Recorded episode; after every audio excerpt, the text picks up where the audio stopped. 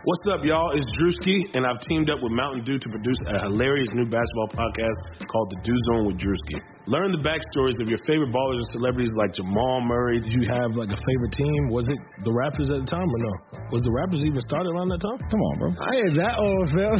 you talking like I'm 50. Taylor Roach, A'ja Wilson, and many more. You won't want to miss this. Listen to The Dew Zone with Drewski on Apple Podcasts, Spotify, and wherever you listen to podcasts.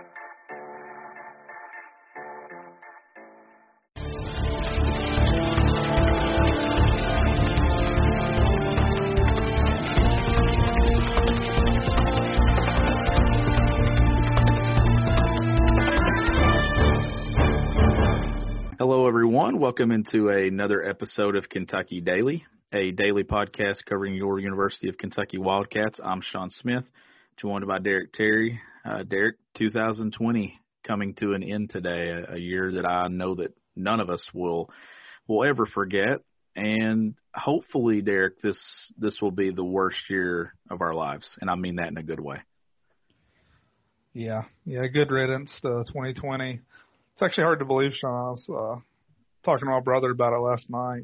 He, he went down to Charlotte with me last year, and of course, we we rode over to the stadium together last year. It's for as long as it's felt like this year has been at times. It's, it's kind of hard to believe that it was. I mean, that kind of feels like yesterday, honestly. So Yeah. our lives uh, have been changed for sure. Everybody's lives have by COVID, and uh, that's why today, just first year doing the podcast, we wanted to do a year interview anyway, and this this will probably well.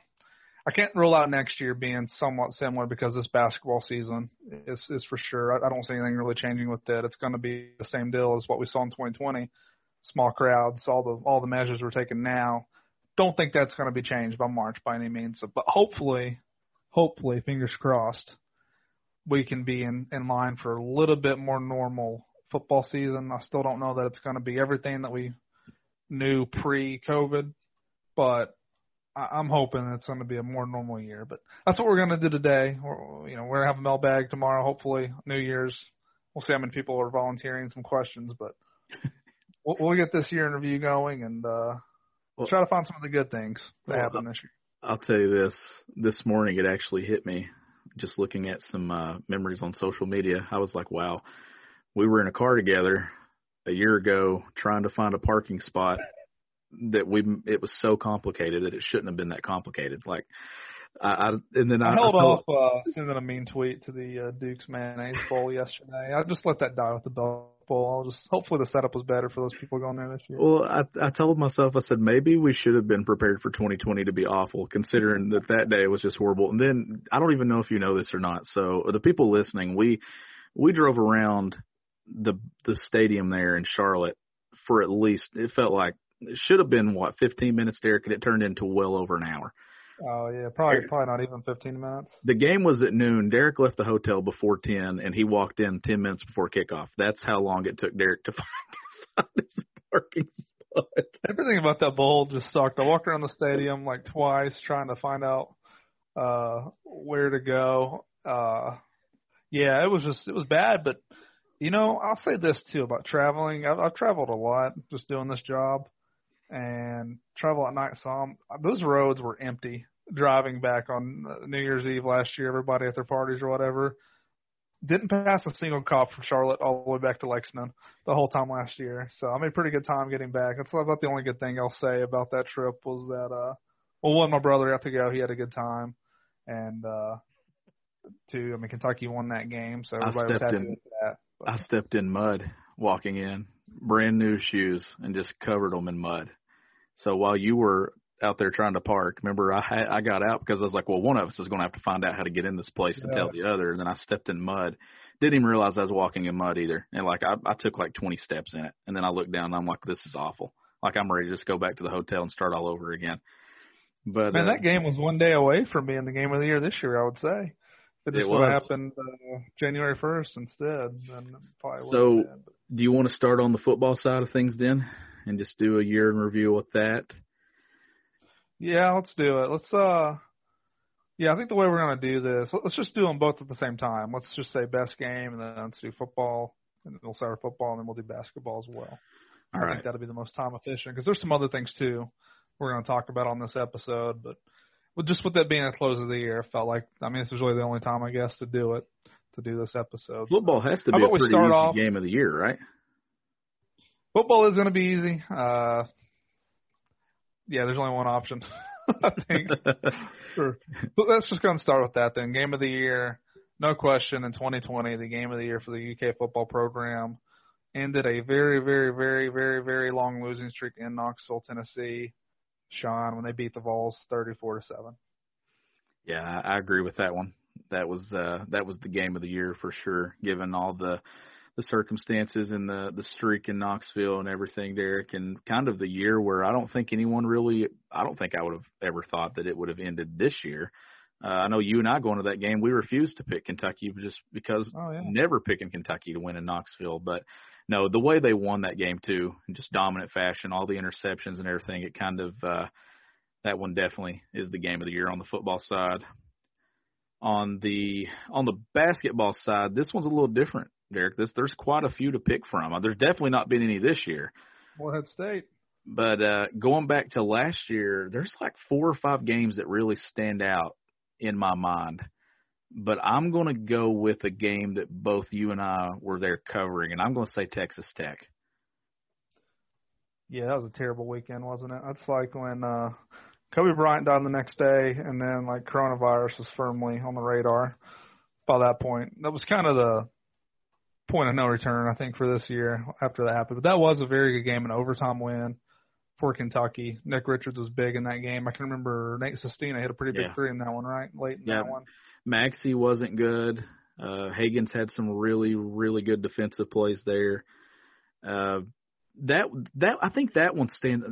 I could have said Florida too, just because of the comeback and everything. But just overall, as far as back and forth, we were sitting there that night at that game at Tech, and we were like, "Man, this this is a really good game."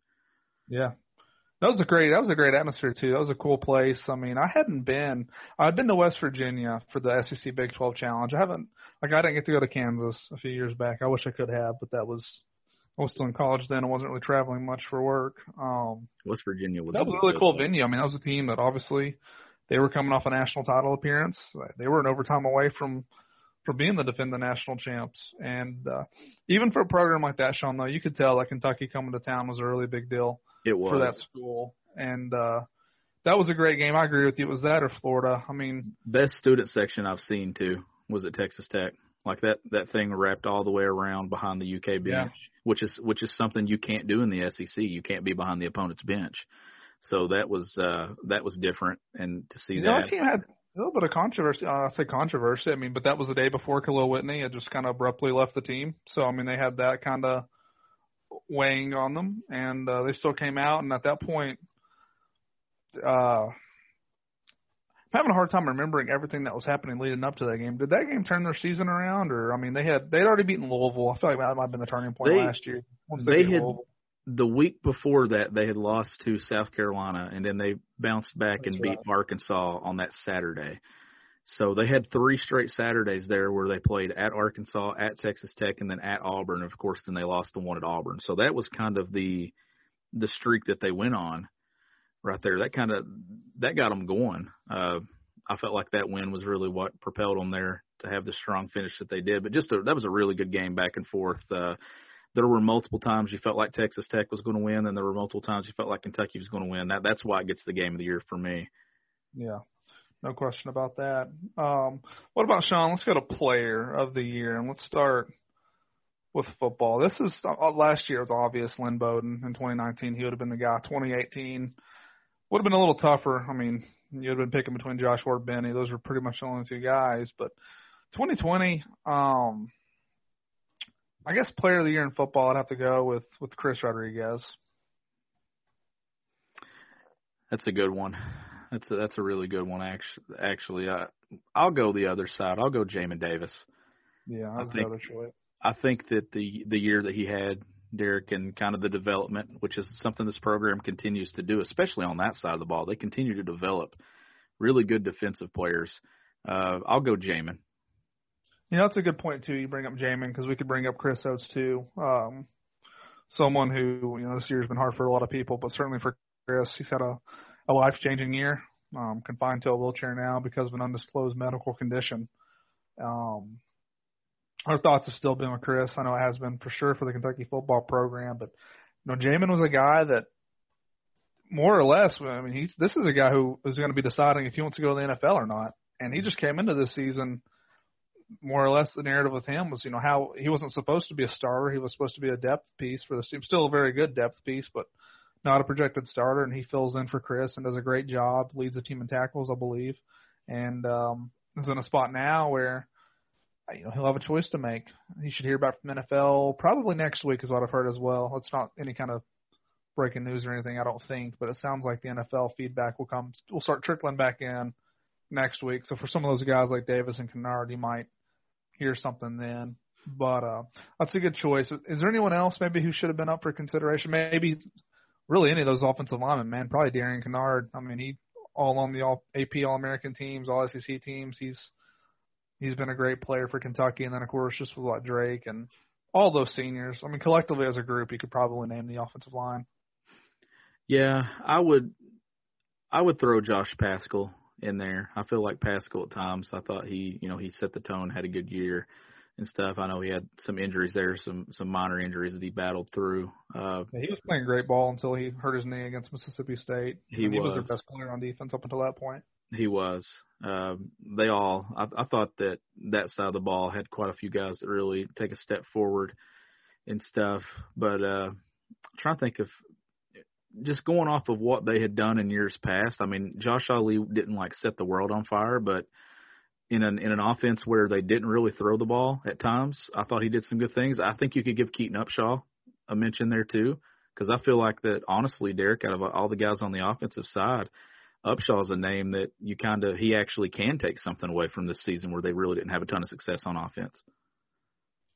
I agree with that, and just kind of going through these things makes you kind of realize just even though they still went four and six, man, that was a pretty tough year, I think, for the football program. Um, just based on the expectations going in, it just didn't quite pan out. But again, it wasn't a disaster type season, though. I mean, four and four and six is not what either of us would have predicted. But at the same time, it's not. I mean, they're still playing in the TaxSlayer Bowl. You know, they're they're a mid tier type team this year, maybe a little lower. Not not quite. They weren't cellar dwellers by any means, but um, just kind of middle of the pack SEC team this year. But what what was the other category we were gonna? Uh, we still still got to do the men's. Oh, we just have to do basketball. Yeah, on the basketball. Got to be Quickley, side. right? Quickley or Richards, I would get. There's a case for both. There is a case for both, and I I'm going to go Quickley, just uh just because. I mean, at one point, Derek, it looked like he. I tweeted that I thought he would be a sneaky pick for SEC Player of the Year. I think I tweeted it in maybe mid January uh, when he first started having some games. I think it was South Carolina what it really stood out to me that he was playing well, and then he followed it uh, with some really strong play there late in the season. Just the year that he had, and then you know where he got drafted at and stuff a few months ago. Now the success that he's having already in New York. I know he's been injured for the last week, but New York fans have already fallen in love with that guy and just everything. Just think about think about January to January for Emmanuel Quickley, and how much his life has changed. Because I don't think we really thought last January that he was a guy that was going to leave Kentucky. I don't think we really thought that until February. Yeah, yeah, I agree. I mean, he he kind of tore it up that game at Texas A&M where he just really carried them. Um, kind of the crazy thing too, man, about that Florida game is that obviously Hagans didn't play, and then Quickley probably had his worst game of like maybe the whole SEC slate where he thought out. I mean, Cal was saying afterwards, like, if you don't want to play, just like let me know. he was playing so poorly that kind of the, uh, you know, Cal was implying that he just didn't want to be out there with some of the fouls he was committing. But Kentucky managed to come back and win that game. But no, Quickley was a great story. I, I just really, I thought Nick Richards was uh, just from covering him, and I mean, with basketball, it's very I've always felt like the since I've been covering it under John Calipari, it's like a very impersonal type program. Like football, when you interview these guys for four to five years, I'm still not going to act like you claim that you know them all that well because I, I don't know any of those players that well. You just cover them. But when you're around someone like you know what I'm talking about, like there's more comfort level with with some of those football guys who have been around four or five years. But like Nick was one of the few guys of the Cal era who had been around for a little while. So he had all those NCAA tournaments. Well, the first two, I guess, since he didn't have it last year. But I, I had planned to do a pretty big story on them, how they gone to the Final Four after the playing Auburn, just on Cal saying that Nick was one of his favorite players he ever coached. And uh, when I mentioned that to Nick in, in the locker room before, I think it was before the Wofford game actually, he was just even genuinely surprised that Cal had said that. I don't know if he hadn't caught uh, Cal's comments on that or what, but I was really happy for him. Just the uh, a kid who certainly looked nowhere near his his talent ranking when he came in, but he stayed the kind of stayed the course, continued to develop, and last year that really paid off for him. He was huge. Uh, he was huge for that team. I mean, he there were times, Sean, where it was like stunning to me to say that like, man, this team is like is in trouble if Nick Richards is not out there.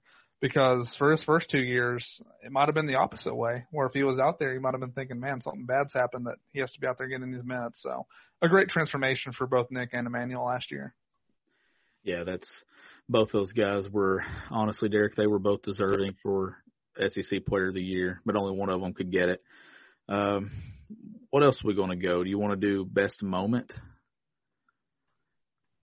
because yeah. best moment best moment can be different than best game.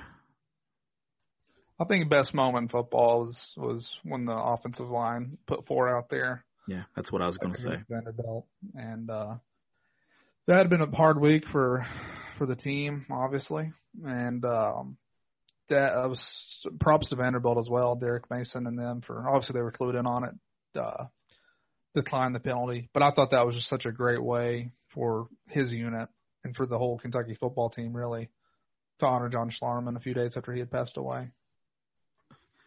Yeah, I, I would say that moment, and then two, a, a moment that didn't happen on the field as well, but it happened in the locker room at Knoxville when they won, and and Schlarman got another game ball.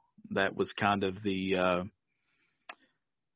I think we kind of knew then, Derek, that I mean, I mentioned it to you in the press box that day actually that that John was look John wasn't didn't look good. You know that John that you could tell that the cancer and everything the disease was just taking a toll on him, uh, and it was to that point. And I, I just I think I knew it was special that day, but I don't think I knew it was as special as it was going to be because everything just kind of uh, that next week he didn't make the trip to Missouri, and then it just quickly started turning in the other direction. So I'm going to say that moment in that locker room for that program and, and him and his family and everybody getting that game ball. I'm going to throw that one in there too.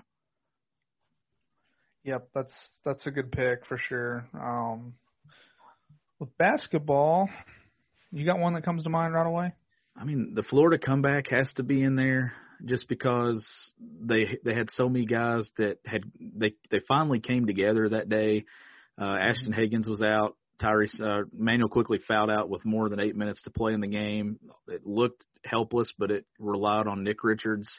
Uh, that was kind of the moment of Nick Richards' career there, Derek. He didn't get a he didn't get the yeah. postseason run that the other guys got, and he got to, you know, they played through him. Keion Brooks hit big shots. Johnny Juzang hit big shots. I think just collectively, that would have to be the collective moment. Other than that, I'm trying to think of another of another moment there down the stretch that really stands out to me. I mean, you could Nate Sestina coming up big at LSU where he'd been struggling. I think that one's got to be in there. Uh, anything from your end that you can think of? It'd probably be Florida, just the tip in there from Montgomery. That was kind of the lasting, like you were saying. With, I just forgot that he tipped that in to win. Like I've completely forgot yeah. about that. He had the final bucket. Uh, you know, because like what you said, that was their send off. I mean, they didn't. I'm not gonna say it's better than. I mean, of course, those guys would have all loved to play in the tournament and had a chance to win the title, but you know, most years you don't get to go out as a winner, and I'm sure none of those guys would have chosen it that way. But that was kind of the the lasting memory of those guys because they got to tip that in and like, man, once you had added it, like the two halves of basketball. So the second half against Tennessee, the game before that, where they blew a pretty big lead and lost and then a first half where they looked terrible uh, against Florida to kind of resurrected the way they did in the second half and to come back. I do think that's probably the best moment of the of the calendar year for for that team. Yeah, it, it is. I, I was trying to think if there was another moment that stands out to me, and I, I mean, Emmanuel Quickley's individual effort against uh, Florida where he hit all those threes there to start the second half, and that was kind of a single a single moment there for him. I thought that was one of the coolest moments of the season, seeing him in a zone. Texas A&M, he was in the zone, but as far as team moment, it, it had to be Florida. I agree with I agree with that. That was uh I was there for that one. That was that was definitely wild. Never never would I've thought that Kentucky would only have one basketball win since then though.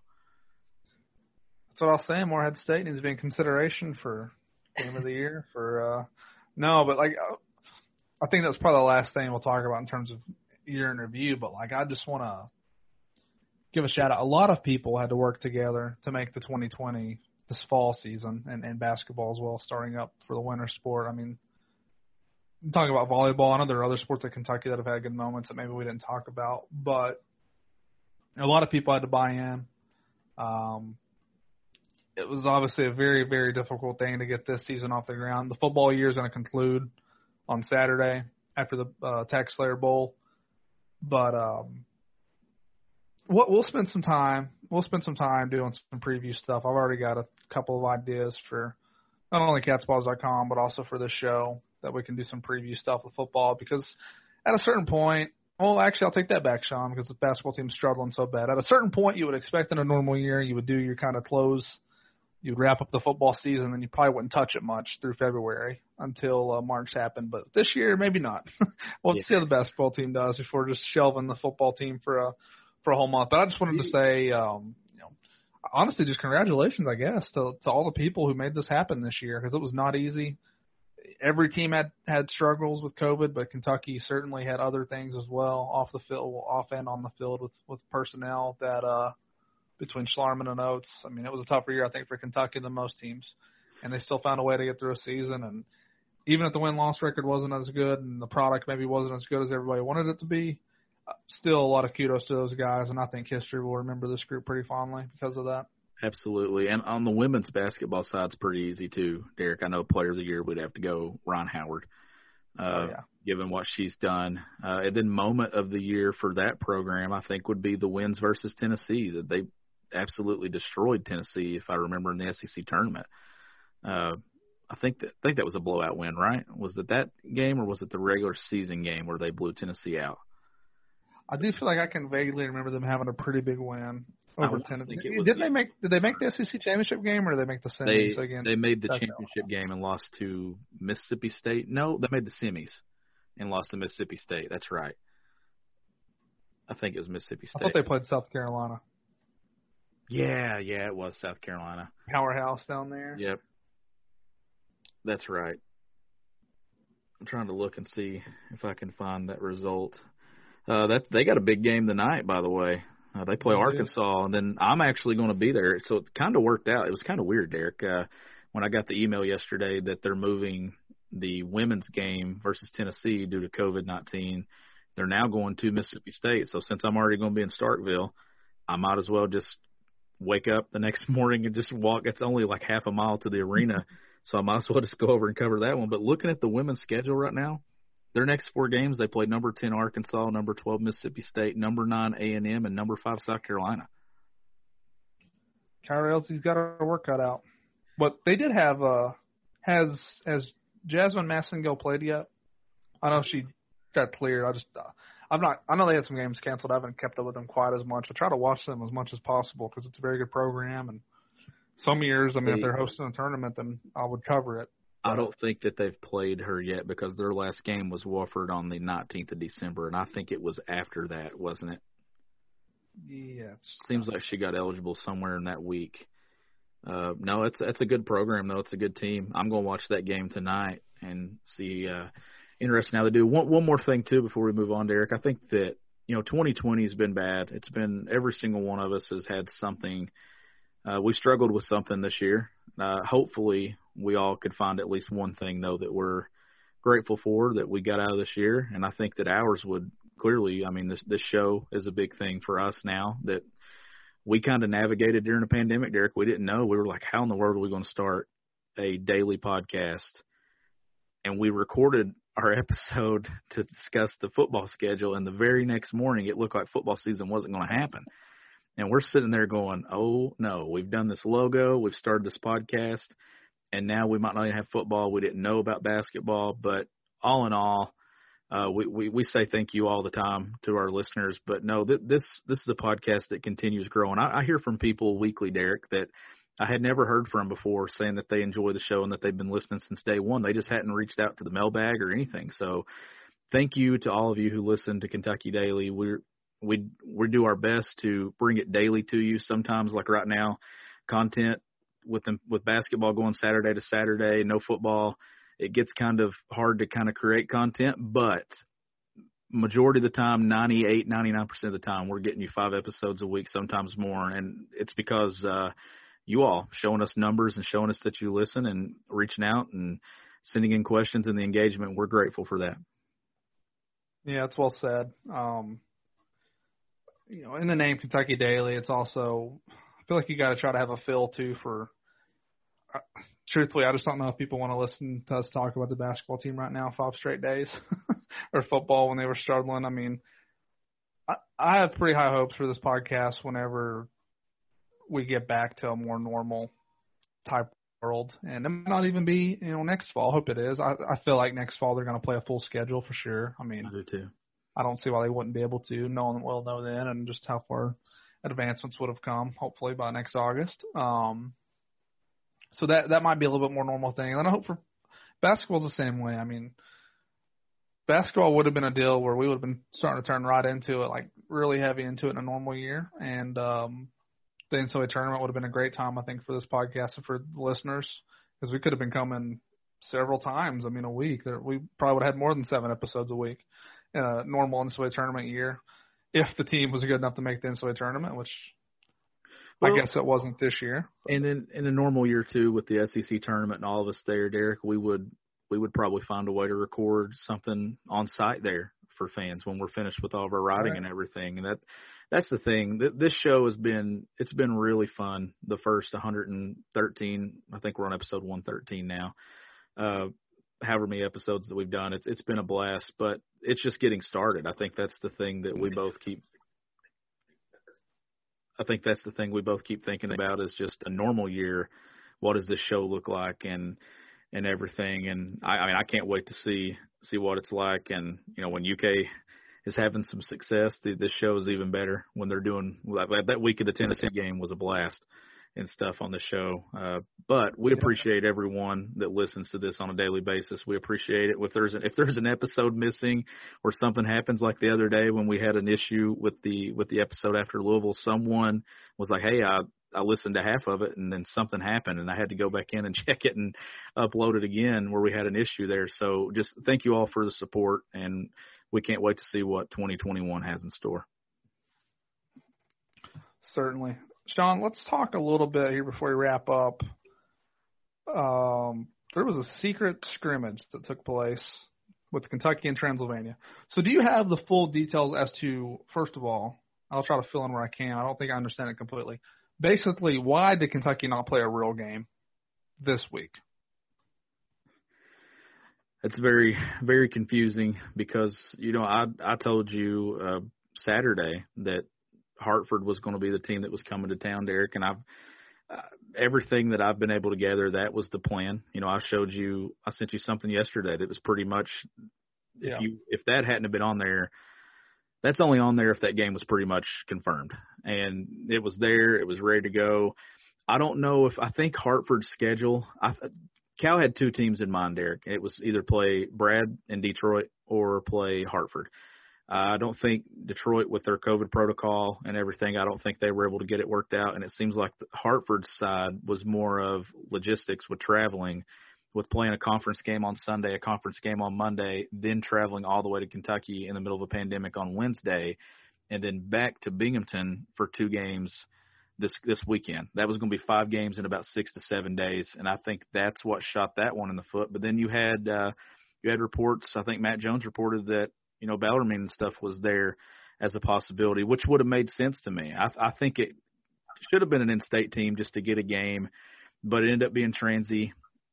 Honestly, Derek, it was a game that it it might have worked out for them on the floor. They might have been able to get some things figured out with their execution, but honestly, it created more of a stir than it did anything else because then the, the reports that was coming out of that close scrimmage.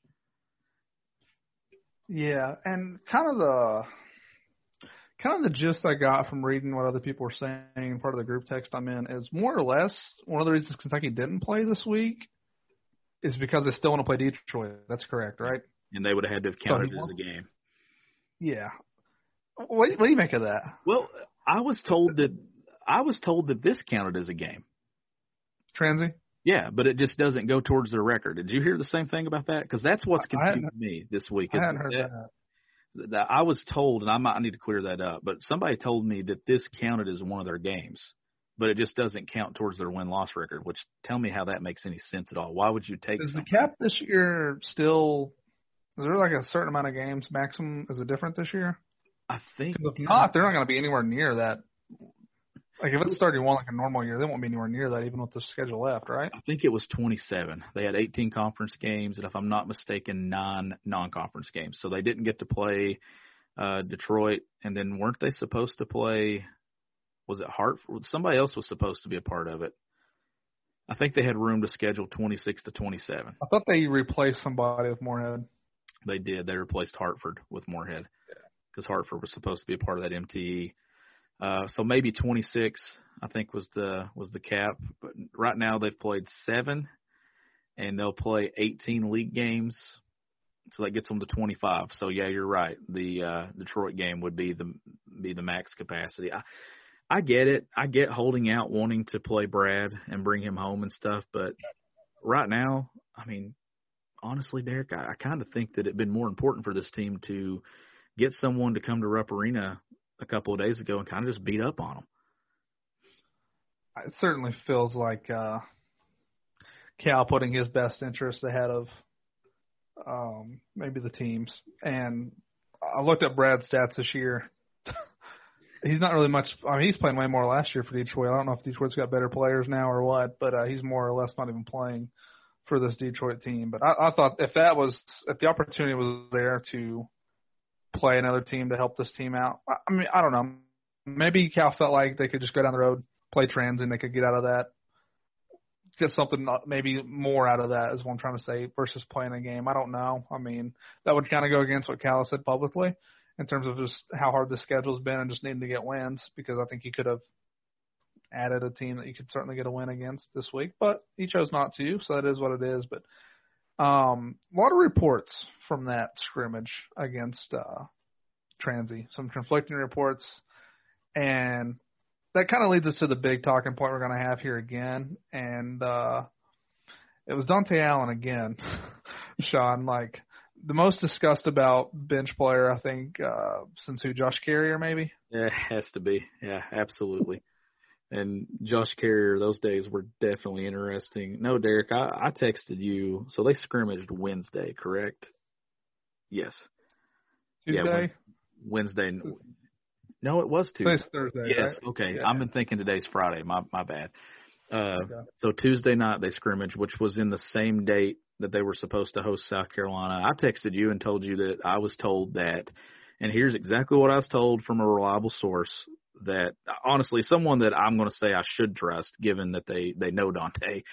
So I was told, and it, it kind of fits some things that we've heard that Dontaie missed some shots in the first half, struggled a little bit, but then had a really good second half and hit seven of 11 threes, is what I was told. And I texted you that, but I also at the same time, even though I was told that, I didn't feel comfortable putting it out there because once again, even if he did hit seven of eleven or seven of eight, I feel like it's putting I felt like it was putting him in an unfair situation with expectations going into Saturday. That if you put that out there, every single Kentucky fan is going to instantly think that Dontaie Allen's the savior and is going to come in and be Steph Curry. And that's why I didn't want to put anything out there. But then it started getting out there yesterday. And honestly, Derek, it's kind of created an unfortunate situation for him, in my opinion. It has. I mean, it really has. He's he's in a spot now. I mean, I don't know. There's there are two lines like where I fall. Like one, I, I'm not naive enough to think, and nobody should feel this way. Honestly, like John Calipari wants to win games. I know we can talk about his motivations And I think there's some legitimate things in terms of how he felt at this stage of his career in terms of advancing players to the next level. Um, but I still think he wants to win, and I think it's kind of kind of asinine to assume otherwise. So because of that, I don't think he's not playing Dontaie Allen just because he's trying to send a message to to anybody really. Like I on the other hand though, where I think there's also a fair line of thinking is this team is just bad. They're one and six. They shoot the ball downright bad. I mean downright awful shooting the ball from the outside.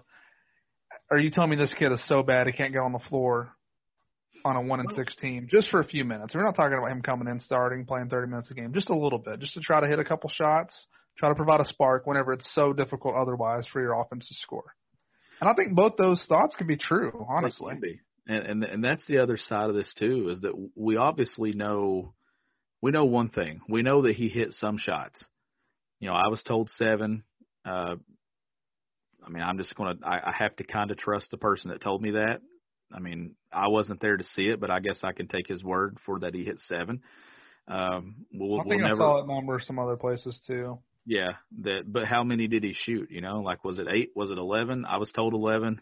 But the one thing that we can say is we do know that Dontaie played, and we know that he made some shots because even Transy's coach confirmed that that Dontaie made a few Yeah. shots and stuff. But we don't know exactly how it played out. Uh, there were some other things that come out of that that that Derek that you know BJ Boston supposedly I think he found some stuff too in that scrimmage some things that I've heard that he had some success there uh, Jacob Toppin was another one that was mentioned that played very well which kind of be on par with the what we've seen from him for the last week or two so I guess we'll just have to see exactly what Saturday holds if Dontaie Allen went out there and hit seven threes even if it was just over the course of two hours you kind of think that Cal will give him a shot Saturday. I, I think he's getting a chance Saturday. I don't know how long that chance will be, but after Cal's comments on the the radio show Monday night, I mean, it kind of seems like that Dontaie Allen's going to at least get a look at some point in that first half, unless something crazy just dictates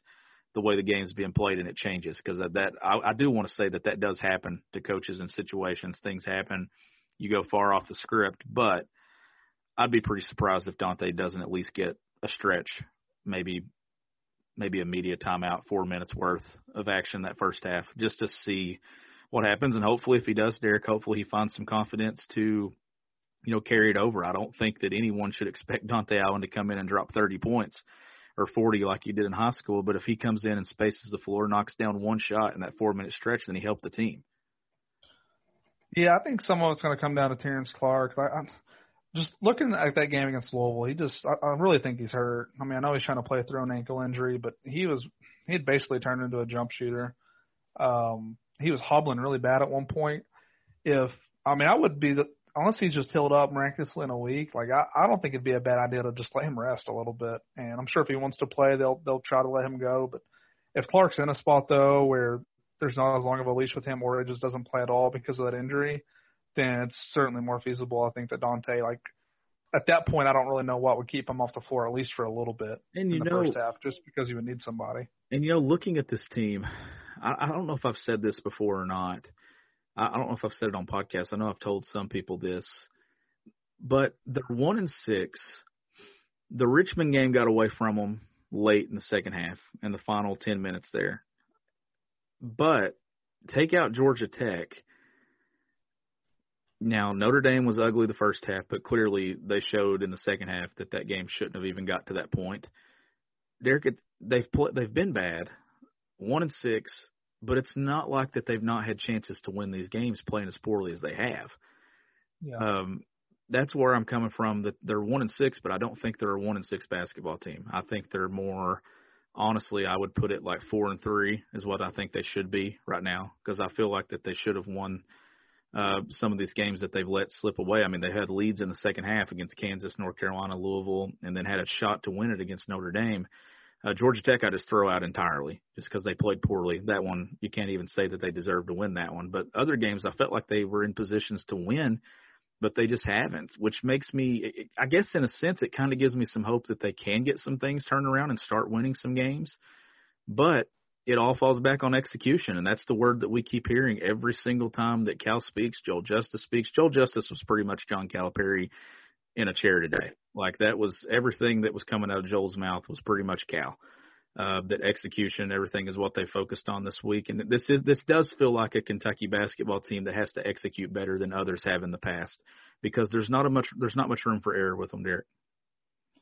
There's not. No, you're right. I mean, it was very much uh, Joel Justice, a, a friend of the podcast. He came on back when times were happier in the preseason, and uh, he was sticking to the script today and uh, talking about execution and, and taking it day by day, everything you would expect a coach to say. But no, you're right. I mean, I I look at this and Mississippi State. I don't know a ton about. I know they beat Georgia right last night, so yeah. Um, Fern's trying to win the podcast here. Uh, it's going to be interesting. I mean, I, I'm ready either way, Sean, for this talking point. And it's like you said, it's not fair for Dontaie. I mean, I'm ready for this talking point to let him play a little bit. But if he plays well enough, he'll stay in the rotation. If he doesn't, then maybe it'll still be inserted a little bit more. But um, I don't know. Anything else you want to hit on the day before? Isaiah Jackson. Isaiah Jackson coming out today saying that you know he's deleted social media and everything, which I don't think is a bad thing, Derek. I think that might be the best thing for a lot of these guys on the team. But did you notice too that he said he read an article?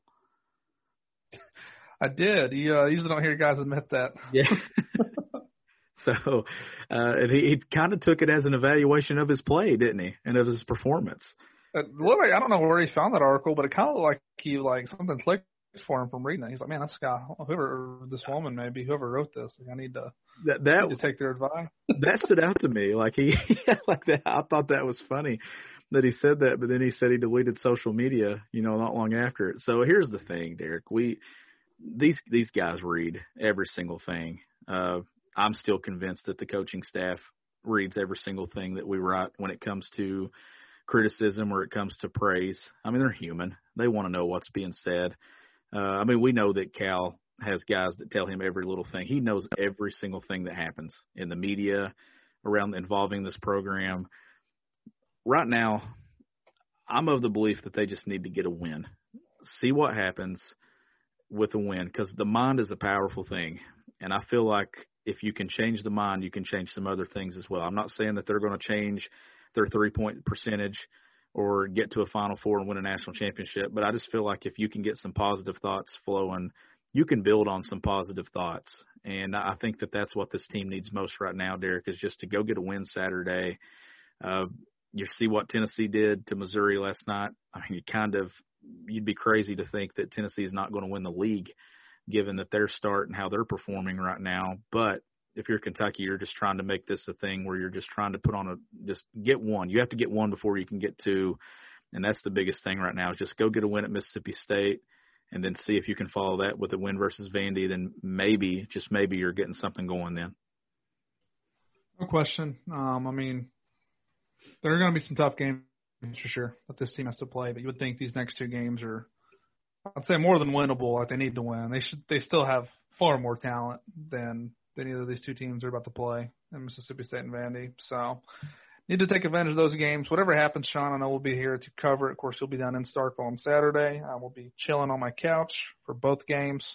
One at noon, of course, the football team plays, and then on Saturday uh, at six o'clock, it'll be Kentucky and Mississippi State and Starkville. What channel is that on? ESPN. SEC, SEC Network. SEC Network. Football game will be on ESPN, and then have to flip over to, for the SEC network for the basketball game. Sean, we have the mailbag tomorrow. Yeah. Well, I don't know what your plans are for this. Is just we're going to talk through it right here on the air. You, what yeah, are you doing for? We're going to do it. Okay. Going to do mailbag tomorrow. Um, I'm not leaving Derek until noon Eastern time, so we should be able to do the mailbag if uh, hopefully in tomorrow morning if you have some time. Yes, should should should be able to do that tomorrow morning. So, so if you're that means before you guys start your plans tonight or early tomorrow, send us your questions. Maybe you already have some. I don't have any yet. I don't think. Uh, I got one uh, that we for I forgot to talk about it last week actually. So we've got one that we got to talk about uh, that I'll get to tomorrow. I missed it. I typically if it's if it's in the, my DMs on Twitter, I don't open them until the morning of. That way I don't miss them because then it just shows up as a notification. But I did miss one, and I apologize for that. So we'll get to that. Uh, Derek, if I'm going to tweet out that we're doing mailbag, but if you missed the tweet or you missed Derek tweeting something and you're listening to this episode, feel free to send it in before, I'm going to say before 10 a.m. tomorrow morning. Will be the deadline somewhere through there. I'll probably still be asleep by then, so yeah, you guys will be good up until 10 a.m. That'd be good. Um, yeah, I just wanted to wish everybody happy New Year. We, like Sean said earlier, we thank you for listening. Um, we'll do the mailbag Friday. We'll also there'll be a lot of football on tomorrow, so I don't I don't know how many SEC games are going to be. I mean, we get the playoffs tomorrow, Sean. You got Clemson and Clemson and Ohio State tomorrow night, but you got Alabama and uh, Notre Dame playing I think at 4:30. So a lot of football tomorrow. I don't even know how many SEC teams are going to be left to even discuss. From it might just be the Kentucky game we're picking. So it might be might be a few other bowl games after after the first. I'm not really sure. But. It's crazy to think that there wasn't that huge layoff for teams like Alabama. I mean, Kentucky's had a long. Well, I was thinking about Florida last night. Like Florida just seemed like they just played, and the and yeah, you're right. I mean, Alabama's playing tomorrow, so their their break was wasn't as like 13 days. Is that what it was? So I mean, mm, Here, Florida's is even shorter than that. I don't think anything makes me happier than Dan Mullen on a three-game losing streak to end the season, though. Given. Can I tell you my hot take? Can I just give it to you? And everyone please, please do. Sooner, Sooners national champs next year. I'm, I'm starting to get on the bandwagon. Uh, Spencer Rattler could be a, which I think the kid is a total punk. If anybody ever watched the QB one show that had Nick Scalzo on it, I mean Rattler came off as a mega punk. And I know he's a kid in high school, so I mean we all knew people like that, I guess. No, we didn't all know the number one quarterback in the country. I'll say that, but uh, I just kind of feel like next year maybe we can use this on a on a on a show in the future, but I just kind of feel like some of these top teams, man. They're, and I know teams recruit so well that they just replace guys. There's always going to be emerging stars coming, but like Lawrence is going to be gone next year. Mac Jones is probably going to be gone. Like all those Alabama studs are going to be gone. And I know they recruit great players. They'll have more. I just kind of feel like next year might be the year though for someone not named Alabama or Clemson to to be able to get in there. Well, Oklahoma's always good. I mean, the Big 12, you've got to beat basically Texas, and you'll be in the playoff. Florida, as a, Florida's a team that's going to have some question marks, aren't they? Well, you so I mean, and I'm not going to judge. You know, those kids that got to play last night hadn't gotten a ton of reps. So they should be better. Uh, the, the the talent that played last night should be a little bit better with another spring and summer. But yeah, like I'm just kind of looking at the East and thinking Georgia should probably steamroll everybody honestly next year because Florida's gonna have a lot of questions. Kentucky's got a lot of questions on offense. The defense could be good, but the offense until we really see how Coen does and um, you got to replace a lot of linemen. You got to replace a quarterback. I mean, that's that's a lot to kind of. What I'm saying is, in terms of a preseason ranking, like that's a lot to take into account before yeah. saying anything. I mean, maybe Tennessee next year, as much of a joke as they've been, like they at least have a lot of guys coming back. It seems like, and some skill guys. But that's what I'm saying. Like it's kind of murky. I mean, maybe Missouri's one of the better teams next year. I just don't think it's going to be a great year uh, in the SEC East by any means. But no, I know you're not supposed to pick Big 12 teams, but I could kind of see Oklahoma. Uh, I mean, they're good. They and they they starting to get a defense now that they can play. That's been their problem for a lot of years. Is they just not stop anybody. Yep, yeah, that's the difference. And you know, Lincoln Riley is going to run a fun style of play. Um, I mean, definitely a fun program, fun team. I, I could see it. Uh, but 2020 hasn't been good, Derek. Uh, we're all looking forward to 2021. I know the Butcher's Pub is looking forward to 2021 as well, but they're going to send 2020 out the right way. They're having a, a big celebration, a big party tonight. Uh, it says tonight's the night. Come celebrate the ending of 2020 and good music and good company. We'll make it the best thing to come out of this year. So get out to those locations, one in Williamsburg, Kentucky, one in Pineville, Kentucky, or you can visit thebutcherspub.com. And I also recommend following both of those Facebook pages as well to keep up with everything they're doing at the Butcher's Pub. But this has been another episode of Kentucky Daily. He's Derek Terry. I'm Sean Smith. We'll catch you next time.